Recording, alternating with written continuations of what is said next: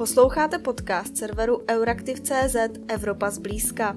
Mé jméno je Kateřina Zichová, jsem redaktorkou Euraktivu a tentokrát tu se mnou jsou mý kolegové, abychom v poslední epizodě letošního roku probrali klíčové události, které se letos v Evropské unii odehrály a jejich možný vývoj v roce následujícím. Bude to takový výběr z hroznů témat očima redakce.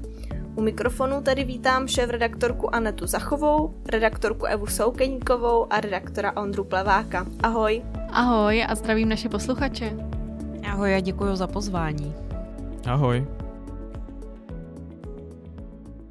Začneme poněkud nepřekvapivě českým předsednictvím. To se už chýlí ke konci a vy jste všichni tři byli u toho, respektive u těch téměř posledních událostí v čele s Českem tak eh, bych se každého z vás chtěla zeptat, jaké byly vlastně ty poslední střípky českého předsednictví eh, z vašeho pohledu. Jak si Česko vedlo? Začala bych u Anet, ty si totiž minulý týden sledovala poslední summit Evropské rady.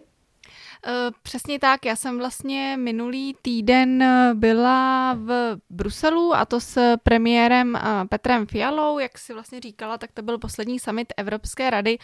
Evropská rada je tedy ten formát, který úplně není, řekněme, tím gro toho českého předsednictví, protože to je to jednání premiéru a prezidentů. Nicméně, co bylo takové zajímavé, je, že vlastně na okrajích té Evropské rady, kdy tady v jedné místnosti byli zavření lídři jako Petr Fiala, jako Emmanuel Macron, jako Olaf Scholz, tak vlastně na okraji toho běžela další intenzivní jednání a to například eh, na, eh, v otázce sankcí vůči Rusku, mm, to znamená devátý balíček sankcí. Do toho běžely eh, paralelní jednání o energetice, tedy o tom zastropování cen plynu.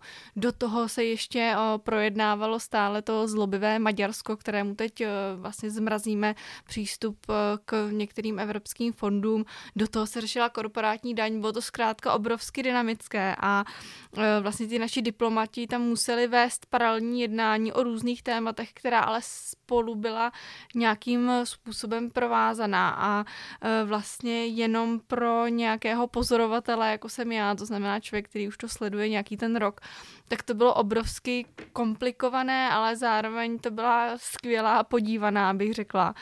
E, podívaná, kdy skutečně um, ta vyjednávání byla náročná a myslím, že to české předsednictví tam odvedlo uh, veliký kus práce a bylo pak i skvělé slyšet třeba ohlasy nějakých uh, zahraničních novinářů nebo i lidí z evropských institucí, kteří říkali, tak tohle byla opravdu jízda a vlastně to Česko to docela, docela dobře zvládlo. Mhm. Evo, ty jsi byla o něco dříve než Aneta v Bruselu na Radě pro obecné záležitosti, tedy na Radě, což je ten formát předsednický. Tak jak si to vnímala ty? Bylo to taky tak dynamické?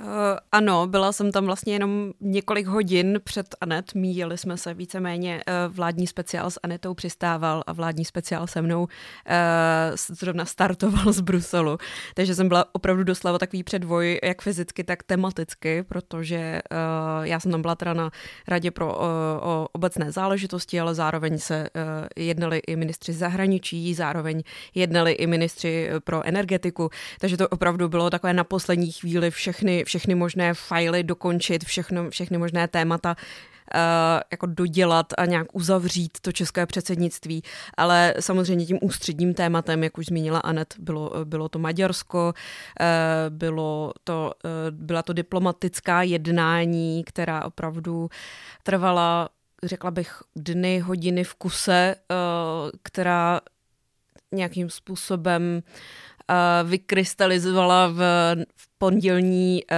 noc, kdy jsme se dozvěděli, že velvyslanci teda organizačně v čele s českým předsednictvím nějakým způsobem se dohodli s maďarskou stranou, eh, že upustí od svého veta a že uvolníme teda nějaké peníze pro Ukrajinu, teda respektive, že půjčíme Ukrajině peníze.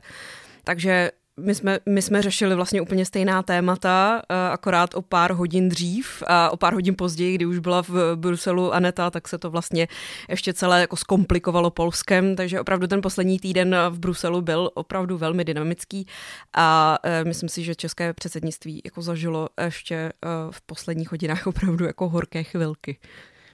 Já ještě abych dokreslila ten, tu dynamiku, tak vlastně, jak Eva mluvila o tom dílu na tom Maďarsku a tak podobně, tak vlastně potom ten díl byl ve velkém ohrožení. To bylo zase, když jsem tam byla já, protože najednou se ukázalo, že tady Česko už slavilo, ale nemělo úplně všechny státy podepsané a najednou vlastně Polsko začalo říkat, že to nepodpoří a všichni tak trošku panikařili a scháněli vlastně ten podpis Polska nebo vůbec ten souhlas vlastně Polska s tím uh, balíčkem, takže uh, tam musím říct, že třeba trochu ta komunikace byla nešťastná, protože Česko slavilo a bouchalo šampaňské, uh, jak to rád přirovnává minister průmyslu a obchodu Síkela, tak bouchali šampaňské trošku předčasně, ale naštěstí to všechno dobře dopadlo, takže i tohle vlastně ukazuje, jak moc dynamické to předsednictví může být kor takhle na konec roku. Mm-hmm. K tomu se ještě určitě dostaneme. Nicméně do třetice se obrátím na tebe, Ondro, protože ty si taky vyrazil a to na západní Balkán pokrývat uh, summit Evropské unie a západního Balkánu. Tak jak bys to zhodnotil ty? Tak jak to tak někdy bývá u západního Balkánu, tak eh, téměř všichni ho mají jako prioritu, ale často, jak se říká, skutek utek, silná prohlášení, jak se ten region musí integrovat, a, ale těch překážek je zkrátka, zkrátka tolik eh, politických i technických, že se to dlouhé roky nikam nehýbe. Co ale o tomto konkrétním summitu určitě neplatilo, tak to je to, že to byl jen summit pro summit, to tam zmiňoval i zdroj z diplomacie, eh, protože minulé setkání lídrů EU a západního Balkánu v červnu bylo velmi nepovedené, k ničemu nevedlo, protože české předsednictví eh, říkalo, že chce uspořádat summit jenom ve chvíli, eh, pokud to bude dávat smysl a tady to smysl dávalo. Eh, jak si říkala, bylo to přímo eh, na západní Balkáně, což tomu dodává i tu váhu a poprvé se to tam vlastně konalo přímo v regionu, konkrétně v albánské Tyraně, i když není to úplně přesné, protože jak mě upozornila bruselská kolegyně, tak už kdysi vlastně proběhlo podobné setkání v Záhřebu, ještě předtím, než Chorvatsko vstoupilo do Evropské unie, ale úplný summit to nebyl. Eh, jak jsem říkal, ten summit měl smysl, protože Evropská unie tam přijela řešit konkrétní a palčivé věci. Eh, v energetice například pomůže regionu finanční injekcí v hodnotě 1 miliardy eur, která by měla eh, podle lídru ještě zmobilizovat nějaké další soukromé investice. Zároveň se ty země západního Balkánu mají zapojit do společného nákupu plynu, což je určitě pozitivní pro všechny, protože logika naznačuje, že čím víc států v té platformě na ten nákup plynu bude, tím bude nižší cena potom pro všechny. Eh, samozřejmě nebylo to jediné téma, řešila se tam i migrace, eh, která prostě sílí eh, hlavně přes tu balkánskou trasu. Ta zim, zima tomu dodává ještě další problematickou dimenzi. Evropská unie cílila hlavně na to, eh, aby Srbsko a další země díky jejich eh, nebo kvůli jejich benevolentní eh, vízové politice se dostávají vlastně migranti například z Afghánistánu nebo Iráku do Evropy a to se tam podařilo taky dohodnout. Když se podíváme na úplně praktickou rovinu, tak EU e se se západním Balkánem dohodla na snížení cen za roaming, takže výsledky tam určitě jsou a ten summit měl smysl. Dovolím se ještě osobní komentář vlastně toho, jak to tam vypadalo, tak eh, bylo vidět, že Albánci se hodně snaží, eh, všechno měli perfektně eh, připravené a vypadá to, že do Evropské unie opravdu chtějí. Já bych tomu ještě jenom měla zase takový nějaký svůj osobní dovětek, vlastně jak jsme byli minulý týden na Evropské radě, tak tam jsem zaslechla, že i na tom vlastně samitu západního Balkánu se řešila nejen ta energetika ve vztahu právě k západnímu Balkánu, ale že i kde si tam v nějakých tajných místnostkách, kde se schází premiéři se řešila právě i ta energetika unijní a vlastně i tam prý údajně Německo začalo částečně přemýšlet o tom, že uh, už asi nemá cenu blokovat to zastropování uh, cen plynu, od které šlo, nebo co hlavně chtělo třeba české předsednictví, takže um, to mi jenom potvrzuju vlastně to, co říká Ondra, to znamená, že uh, tyhle samity mají smysl a že třeba ty závěry, které potom my čteme, nebo to, co z toho vzejde veřejně, tak je důležité, ale pak tam je ještě tady ta neformální uh, vlastně stránka toho, to setkávání tam, ty uh, small talks a tak podobně, kdy ti lídři tak trochu prolamují vlastně ledy, takže taková setkání jsou k tomu uh, úžasná. Myslím si, že je skvělé, že se na ně můžeme jezdit dívat. Přes eh, oslý můstek západního Balkánu, eh, který chce do Evropské unie, bych se teda dostala a navázala k otázce rozšířování, protože rozšířování se po letech v úvozovkách zapomnění stalo letos po vypuknutí ruské války na Ukrajině velmi důležitým tématem. My jsme byli svědky třeba rychlého pokroku v udělování kandidátských statusů. Tak eh, probudil se podle tebe, Ondro, ten rozšiřovací proces, nebo co vlastně od něho můžeme v budoucnu očekávat? Eh, já si myslím, že to má dvě roviny. Eh, jedna je, řekněme, východoevropská, druhá západobalkánská. Eh, bez války by byl východ Evropy ve stavu jako dosud, to znamená nějaká spolupráce na bázi východního partnerství, kam patří tedy Ukrajina, Moldavsko, Gruzie, Arménie, Azerbajdžán, v limbu eh, visí Bělorusko, to znamená nějaká podpora, spolupráce, ale nic víc. Eh, ta válka to celé otočila na hlavu, eh, Ukrajina a Moldavsko dostali kandidátský status, status, což je bezprecedentní, tak to rychle něco takového udělit. Gruzie je taky na cestě. V tomto ohledu se tedy ten rozšiřovací proces nejen probudil, on získal, řekněme, nové vědomí.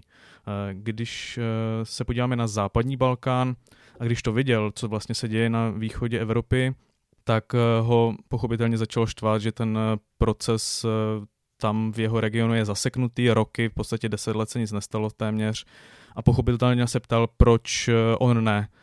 Tak EU e si to uvědomovala a tak musela nabídnout aspoň něco. Rozběhly se například přístupové rozhovory se Severní Makedonií a Albánií, i když to bylo za cenu, řekněme, ultimáta.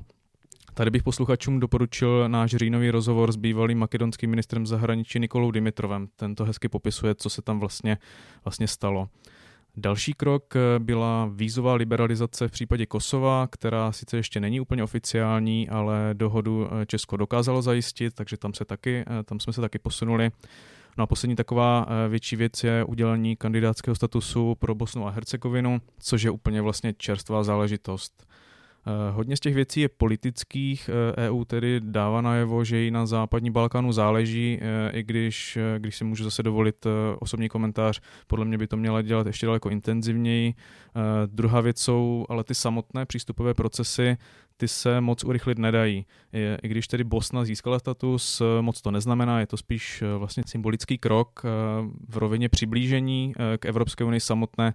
Je opravdu Bosna ještě hodně daleko od nějakého plného členství a ani u těch ostatních států, jako Černá hora, ta je v tom přístupovém procesu asi nejdál, tak nevidím nějaké urychlení pokroku vlastně během toho posledního půl roku. Kromě toho, co už jsem zmiňoval, taky uh, rozhodně nesmíme zapomínat na to, že vidle do toho celého hází uh, v podstatě pro ruské Srbsko, které hraje na obě strany, takže složité se někam posunovat blíž k EU.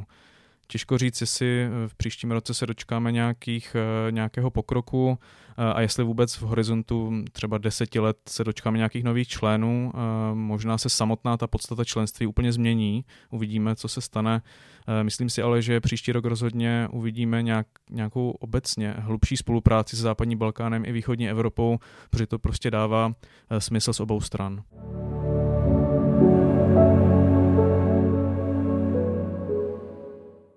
Vraťme se na chviličku, ale ještě zpátky k předsednictví, protože, jak jsem říkala, chýlí se ke konci, už nastává čas na nějaké hodnocení. Tak Evo, jak si za tebe to české předsednictví ten půl rok vedlo?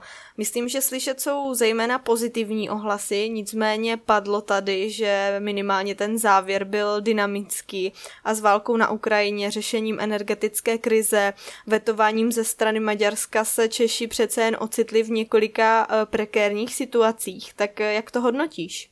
To bych měla začít nějakým obecným hodnocením, takovým jako všeobjímajícím, eh, tak bych řekla, že navzdory velmi, velmi skeptickému očekávání si vlastně Češi vedli nadprůměrně dobře a obzvlášť co se týče té opravdu úřednicko-diplomatické úrovně, kde uh, vlastně na ně padala uh, vlastně samá pozitiva jak ze zahraničních médií, tak od zahraničních kolegů, tak, uh, tak vlastně od, tady od českých politiků a české strany. Řekla bych samozřejmě, jako každé předsednictví určitě se nedosáhlo ve všech těch jako balíčkách, ve všech těch filech úplně pokroku t- tak, jak jsme si vytyčili, ale myslím si, že víceméně tak, jak si české předsednictví uh, jako určilo, kam se chce posunout v určitých tématech, tak eh, minimálně nějaký jako krok ku předu se opravdu stal. Takže po této úrovni si myslím, že uh, opravdu nad očekávání, uh, jako vlastně úspěšné předsednictví. Proč nad očekávání? Protože samozřejmě x měsíců až vlastně rok, rok a půl nebo dva roky před předsednictvím, kdy se to začalo trochu intenzivněji v médiích řešit, se české předsednictví potýkalo s počátečním klackem pod nohy od bývalé vlády Andreje Babiše, která určilo na předsednictví jako extrémně nízký budget v porovnání s rokem 2009 snad eh, dvojnásobně malý. Potom vlastně eh, vláda Petra Fialy, potom co nastoupila, ten budget trochu navýšila, ale samozřejmě ty přípravy už byly rozjeté. Eh, hodně se omezoval na tom program, hodně se na tom omezoval na celém předsednictví kvůli penězům, nějaký jako doprovodný program, i taková ta jako symbolická, uh, symbolická úroveň českého předsednictví, kdy se má více o Unii mluvit právě jakoby u nás v Česku, kdy, uh, kdy se mají Češi dozvědět víc o tom, jak funguje Unie, uh, mají být nějaké kulturní doprovodní programy. Oni, on, oni byli, ale uh, pokud jako se zeptáte kohokoliv, kdo nesleduje denně evropské spravodajství, jestli vůbec ví, že Češi předsedali, tak to možná řeknou ano, ale jestli ví cokoliv, co se jako stalo, tak většina lidí řekne, že absolutně ne. Uh, řekla bych jednu takovou možná malou výjimku, uh, kterým byl ten říjnový uh, summit, který se konal v Praze na Pražském hradě. Uh, o něm se mluvilo víc, protože to v Praze zasahovalo do dopravy, takže si toho všímali i Pražáci. A to bylo něco, co, co opravdu bylo jako výrazné. Myslím si, že to byl i výrazný úspěch českého předsednictví té organizační struktury, že se opravdu o Praze mluvilo, že opravdu obletili jako svět fotografie, kde, kde se potkal nejenom teda Evropská unie, nejenom ta 27, ale ten rozšířený formát, kde jednali z strany, právě třeba balkánské, tady moje osobní poznámka, když jsem byla na summitu, tak eh, to je vlastně můj highlight celého eh, půl roku, to, že jsem se mohla na něco zeptat Alexandra Vučiče, eh, což teda byla opravdu jenom krátká otázka, jestli se setkal s kosovskou prezidentkou, on se na mě podíval, že jsem se úplně zbláznila a řekl, že teda rozhodně ne. Tak to jenom k tomu, jak teda možná bude vypadat do budoucna taky jako rozšiřování a, a vztahy mezi Srbskem a Kosovem. A, ale samotný ten, ten summit opravdu byl jako podle mě highlight českého předsednictví dětství, ale určitě uh, Ondra i Aneta i možná ty Kačku budeš mít jako jiné uh, svoje momenty. Mhm, já bych na tebe navázala doporučením pro posluchače. Ty si totiž nedávno um, měla rozhovor s diplomatkou při stálem zastoupení v Bruselu s Veronikou Musilovou.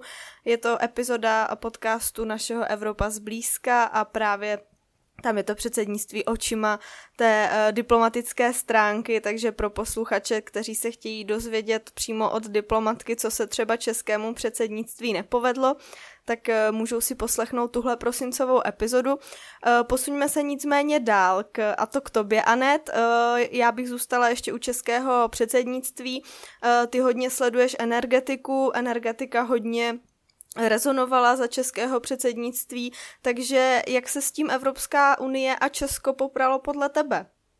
Já si myslím, že co se týče energetiky, tak je velice dobře, že zrovna předsedala země, která sama má s energetikou obrovský problém. Eh, země, která eh, energetiku posledních 20 eh, let obrovsky zanedbávala a je vlastně teď nejvíc byta tím, že si vypěstovala naprosto chorobnou závislost na ruských fosilních palivech, protože tím, jak jsme vlastně v té brindě, tak máme zájem na tom, aby se ta Evropská unie dohodla a aby to byla dohoda dohoda funkční, dobrá a dohoda, která pomůže těm zasaženým eh, státům, jako je i Česká republika. Takže to si myslím, že byl takový, řekněme, dobrý základ eh, do těch vyjednávání, byť tedy eh, ne úplně šťastný pro občany této země. Každopádně Česko v té energetice odvedlo skutečně velký kus práce konalo se, tuším, sedm či osm energetických rad, to znamená toho setkání ministrů um, v rámci tedy Rady EU. Um, na ty rady klasicky nevždy jezdí ministři, ale oni často vy, vlastně vysílají za sebe různé náměstky nebo nějaké zástupce, ale na většinu těch rad tedy dorazili ministři, kteří byli skutečně odhodláni uh, tu energetiku um, nějak soustavně řešit, um, prosazovat ten, tam mandát těch svých zemí a na to, že ještě v létě nikdo nebyl nějak zvlášť nakloněn jistým opatřením, tak vlastně za toho půl roku a během toho tlaku toho českého předsednictví, kde vlastně mimochodem vidíme takový ten způsob, kdy ta předsednická země může využít toho, eh, že předsedá a třeba do toho programu vlastně nasázet hned několik těch eh, energetických rad, skutečně formovat tu agendu formovat jí tak, aby z toho měla sama ta země prospěch, protože my víme, že tedy eh, předsednická země by oficiálně neměla tlačit své zájmy, ale tím, že může vlastně hýbat eh, s těmi zasedáními a s jejich agendou, tak vlastně tam se ukázalo, eh, že i Česká republika je toho schopná ten svůj zájem během předsednictví prosazovat. Takže tam vlastně skutečně Evropa dosáhla mnoho, bohužel eh, vlastně lidé třeba v Česku to ještě nepocitují, protože eh, stále jsou ty energie vysoké, stále čelí obrovským nákladům, inflace, teď hm, pokud se nemýlím, opět trošku povyskočila. Nicméně, když se podíváme vlastně na tu úroveň výš, to znamená ty energetické trhy, tak tam skutečně došlo k jistému uklidnění, eh, kdy ty, ta situace třeba v srpnu, kdy ty ceny byly opravdu na nějakých historických maximech, tak se uvolnila, uh, trošku uh, ty trhy, řekněme, vychladly a mezi tím tady vlastně Evropská unie připravila ten mechanismus, aby se už uh, ty obrovské razantní výkyvy dále neopakovaly. Takže um, i to, že tam vlastně probíhaly mezi tím uh, jednání o tom balíčku Fit for 55, to znamená něco, co Česko sice tvrdí, že to moc nemá rádo, ale během toho předsednictví vlastně velice efektivně vedlo jednání o těch zelených agendách. Takže nejen, že jsme řešili uh, tady energetickou krizi, solidarity mezi členskými státy, za kolik budeme nakupovat plyn a tak podobně, ale do toho jsme ještě vlastně eh, pokračovali v tom ozeleňování té energetiky. My jsme sice slyšeli tady nějaké hlasy a i vlastně informace o tom, že by se třeba měla prodlužovat eh, těžba uhlí. Nicméně je absolutní schoda na tom, že všechna tady ta opatření jsou zkrátka dočasná a že vlastně ten zelený cíl, to snižování emisí tady stále je s námi. Takže v té energetice se toho, se toho skutečně podařilo mnoho. Eh, bohužel to bylo možná trošku na úkor mm, té situace tady doma, že skutečně to ministerstvo za to zodpovědné investovalo veškeré svou sílu, veškeré své kapacity do té Evropy a i komunikačně to bylo trošku zvláštní, protože my jsme pořád říkali těm lidem tady v Česku, čekáme na evropské řešení, Evropa s něčím přijde, Evropa zastropuje ceny a tak podobně, ale do toho vlastně my jsme měli už přimíchávat nějaká národní opatření, protože energetika v každém státě je eh, velice, velice odlišná, vůbec situace, trh a tak podobně.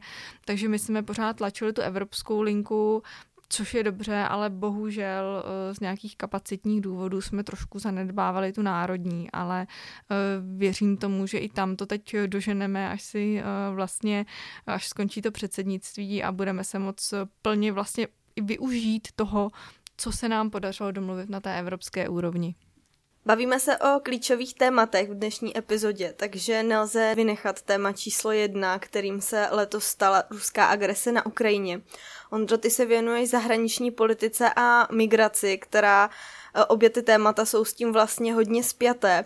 Co tedy v tomto ohledu ruský vpád na Ukrajinu znamenal pro Evropskou unii a co můžeme ještě do budoucna očekávat? Když začnu té zahraničně politické a bezpečnostní dimenze, tak eh, válka na Ukrajině byla rozhodně pro Evropu um, jakési probuzení z krásného snu, že všechno bude jenom skvělý a už se nám nikdy nic nestane.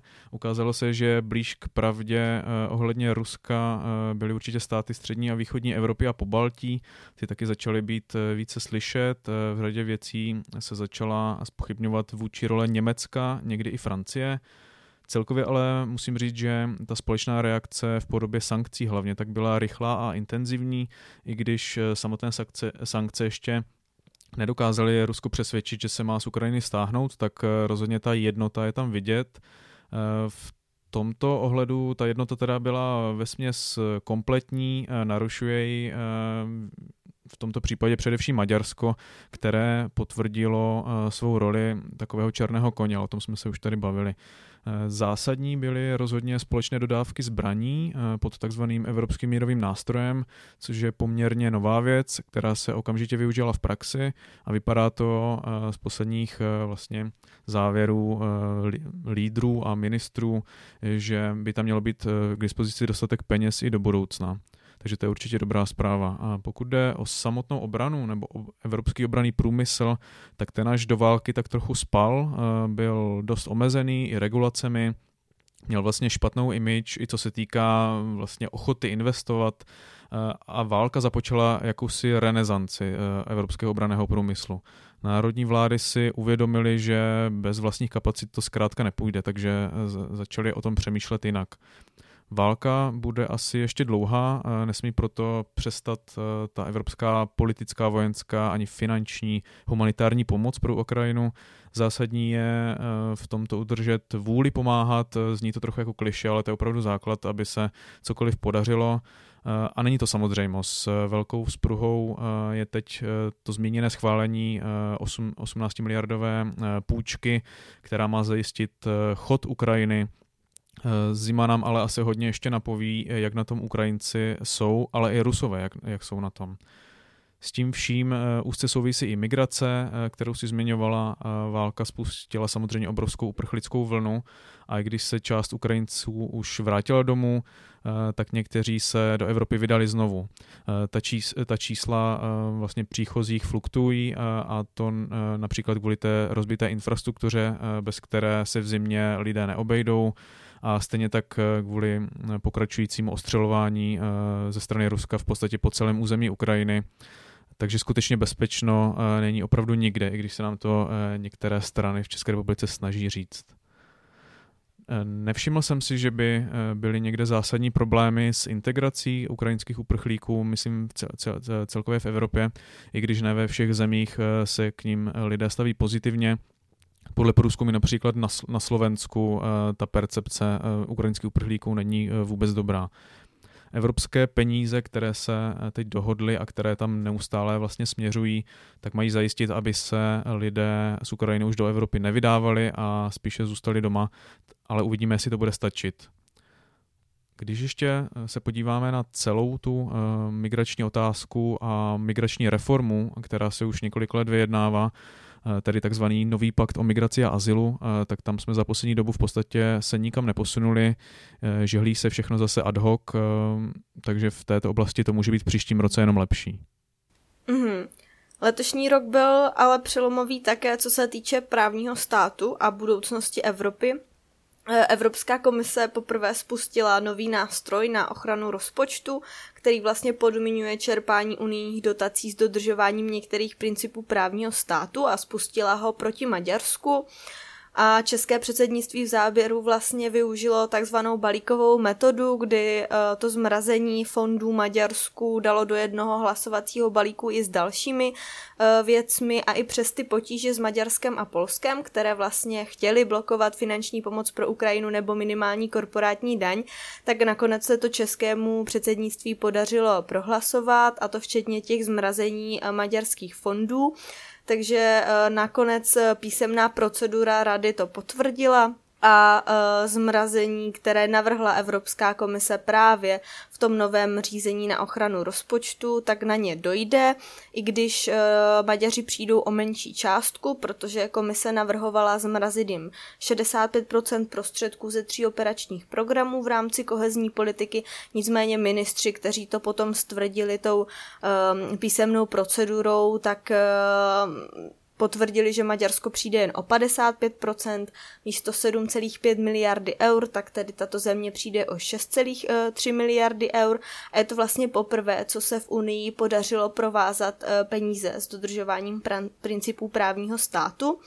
E, nicméně komise tady k tomuto provázání ale přistoupila i mimo to nové řízení na ochranu rozpočtu a kvůli právnímu státu blokuje Maďarsku i Polsku e, peníze z pokrizového fondu obnovy a vyplacení těchto prostředků podmiňuje reformami, které by stav právního státu v téhle zemi zlepšily, takže v příštím roce budeme vlastně sledovat, jak Polsko a Maďarsko eh, reformy naplňují a zda ty jejich kroky komisi uspokojí vlastně natolik, aby jim eh, finance uvolnila. A to se netýká eh, jen toho fondu obnovy, ale i těch maďarských zmražených kohezních fondů, protože i ty si Maďarsko může na základě nějakého pokroku vydobít zpět. Eh, komise je v případě těch svých podmínek pro Maďarsko a Polsko ale hodně kritizovaná třeba od profesorů práva, ale i od některých eh, europoslanců, že jsou ty podmínky slabé vzhledem k tomu, v jakém stavu vláda práva v těchto zemích je. Takže bude určitě zajímavé eh, v příštím roce sledovat, jaký postoj komise vůči těmhle zemím zvolí a zda bude v hodnocení těch reform spíše mírná anebo spíše přísná, protože obě země ty prostředky z evropského rozpočtu vzhledem k ekonomické situaci v Evropě eh, potřebují.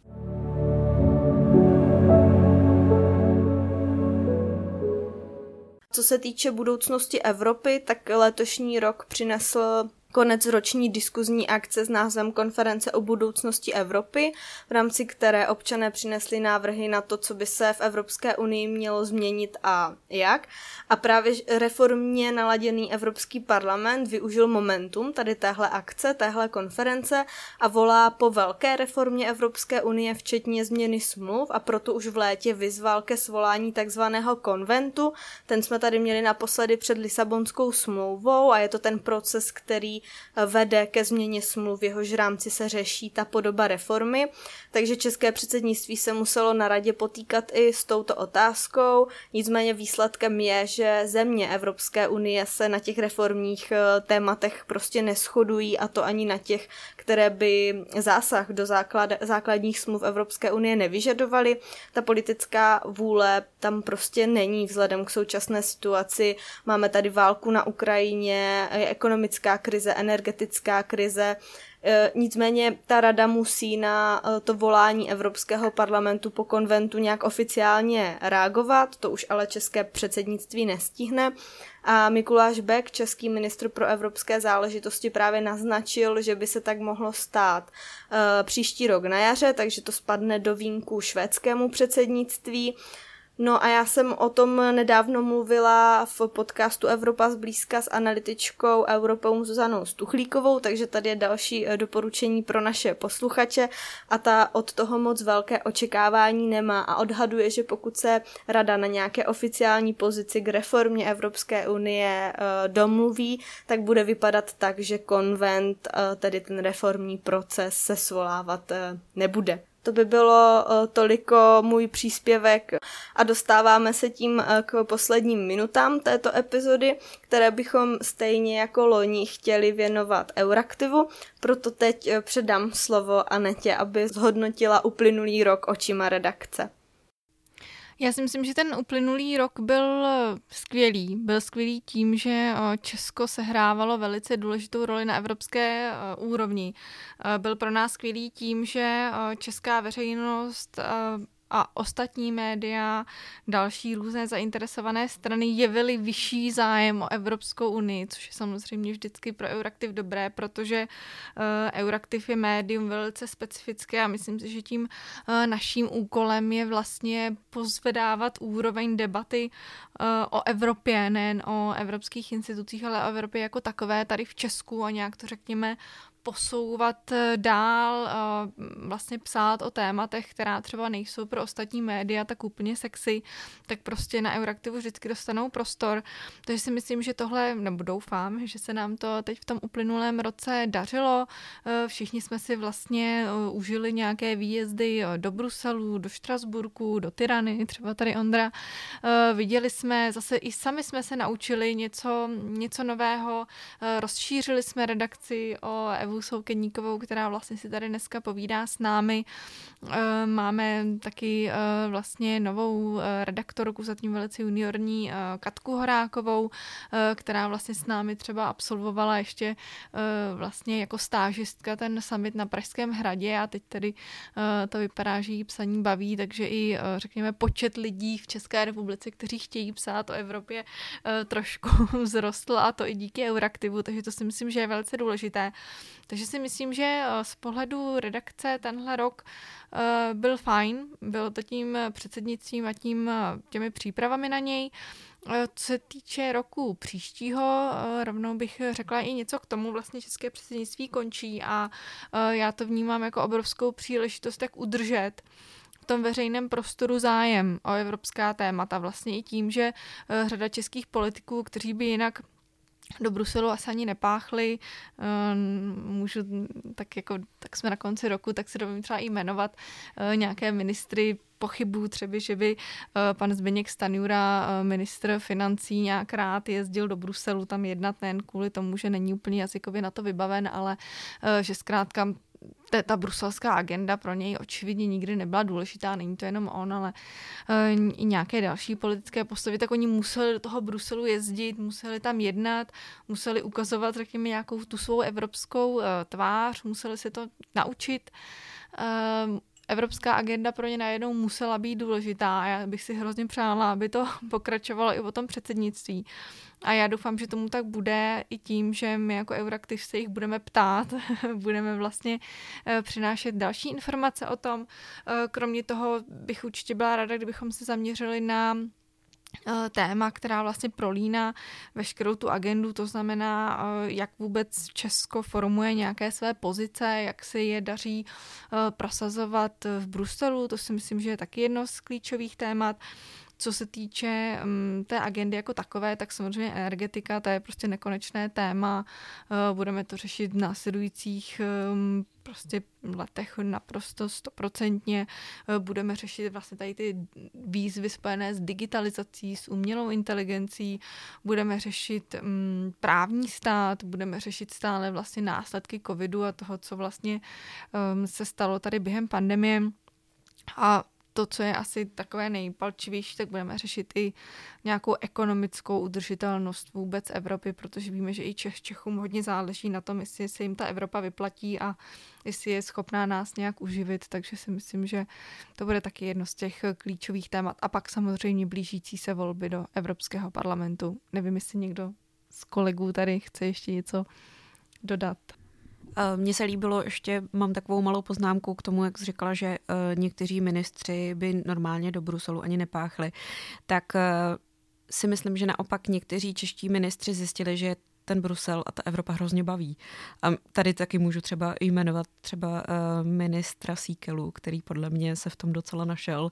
Myslím si, že i Mikuláš Beck uh, v jeho pozici, že vypadalo, že opravdu mu to sedí, když, když ho poslouchají ty zahraniční novináři. Uh, takže jenom taková poznámka, že vlastně si myslím, že i čeští politici se na tom trošičku um, vyzkoušeli, že vlastně ten Brusel, že je nekousné a že um, že je fajn dělat tu politiku i na té evropské úrovni a myslím si, že to není jenom na politické stránce, že to je třeba i na té novinářské úrovni, že se víc novinářů dostávalo, uh, víc českých novinářů dostávalo do, do Bruselu a uh, do ciziny a že to víc řešili a že doufáme, že to evropské téma teda bude živý i dál. Já bych na to ještě navázal. A, ano, eh, někteří ministři se tam opravdu našli. Eh, na druhou stranu je určitě taky zároveň vidět, že si oddechli, že už je to za nimi, stejně jako diplomaté eh, a úředníci, tak od nich slyšíme i za zavřenými dveřmi, že jsou rádi, že teď už nemusí ta jednání řídit, ale že už můžou vlastně hájit ty české zájmy opravdu tak, jako Česká republika by to dělala normálně. Takže, takže vlastně to je i ta velká změna do příštího půl roku, že Češi už vlastně budou v jiné roli. K tomu bych ještě ráda doplnila jednu poznámku, že se jenom uh, cyklicky vrátím na začátek, když se mě Katko ptala na nějaký uh, mouchy, který to český předsednictví mělo, tak právě ta jako extrémní únava, která teď byla vidět uh, na všech, co, kteří se podílí na českém předsednictví, je právě i proto, že vlastně lidí, kteří dělají české předsednictví, je daleko méně, než by mělo být. A že jeden člověk zastával agendu prostě lidí, kteří, eh, jako daleko více lidí eh, v porovnání třeba s jinými předsednictvími. A že eh, bych se ani nedivila, kdybychom se teď prostě pár měsíců trošičku zažívali vyhoření u některých diplomatů, u některých politiků, že opravdu do toho dali úplně všechno. A že si nemyslím, že to je úplně správně, že pro další předsednictví bychom tuhle otázku měli určitě řešit, abychom si ty, ty nejlepší české diplomaty nevyřídili na tom, že jim vlastně dáme, dáme uh, menší budget. To si myslím, že byla opravdu velká chyba a že si to ještě hodně, uh, že si to ještě užijeme ty následky toho. Když jsi mluvila, Evo, o tom, že někteří ministři se v tom našli a že bylo vidět, že je to baví, tak jsem chtěla uh, ukončit epizodu v reakci s tím, že děkuji za pozitivní konec. To se nám úplně bohužel nepovedlo. Já se moc omlouvám. Každopádně popřejeme všem, eh, kteří se na českém předsednictví podíleli, aby si pořádně odpočinuli už jenom pár dní a všechno to skončí. A teď končí i naše poslední letošní epizoda podcastu Evropa zblízka. Na tu další se můžete těšit první lednovou středu. Z redakce se s vámi loučí Kateřina Zichová, Aneta Zachová, Eva Soukeníková a Ondřej Plevák. Děkujeme, že nás posloucháte. Pokud se vám tenhle horizontální přehled nad klíčovými tématy roku 2022 líbil, budeme rádi, když Evropu zblízka doporučíte svým kolegům a známým. Přejeme vám krásné svátky a úspěšný rok 2023.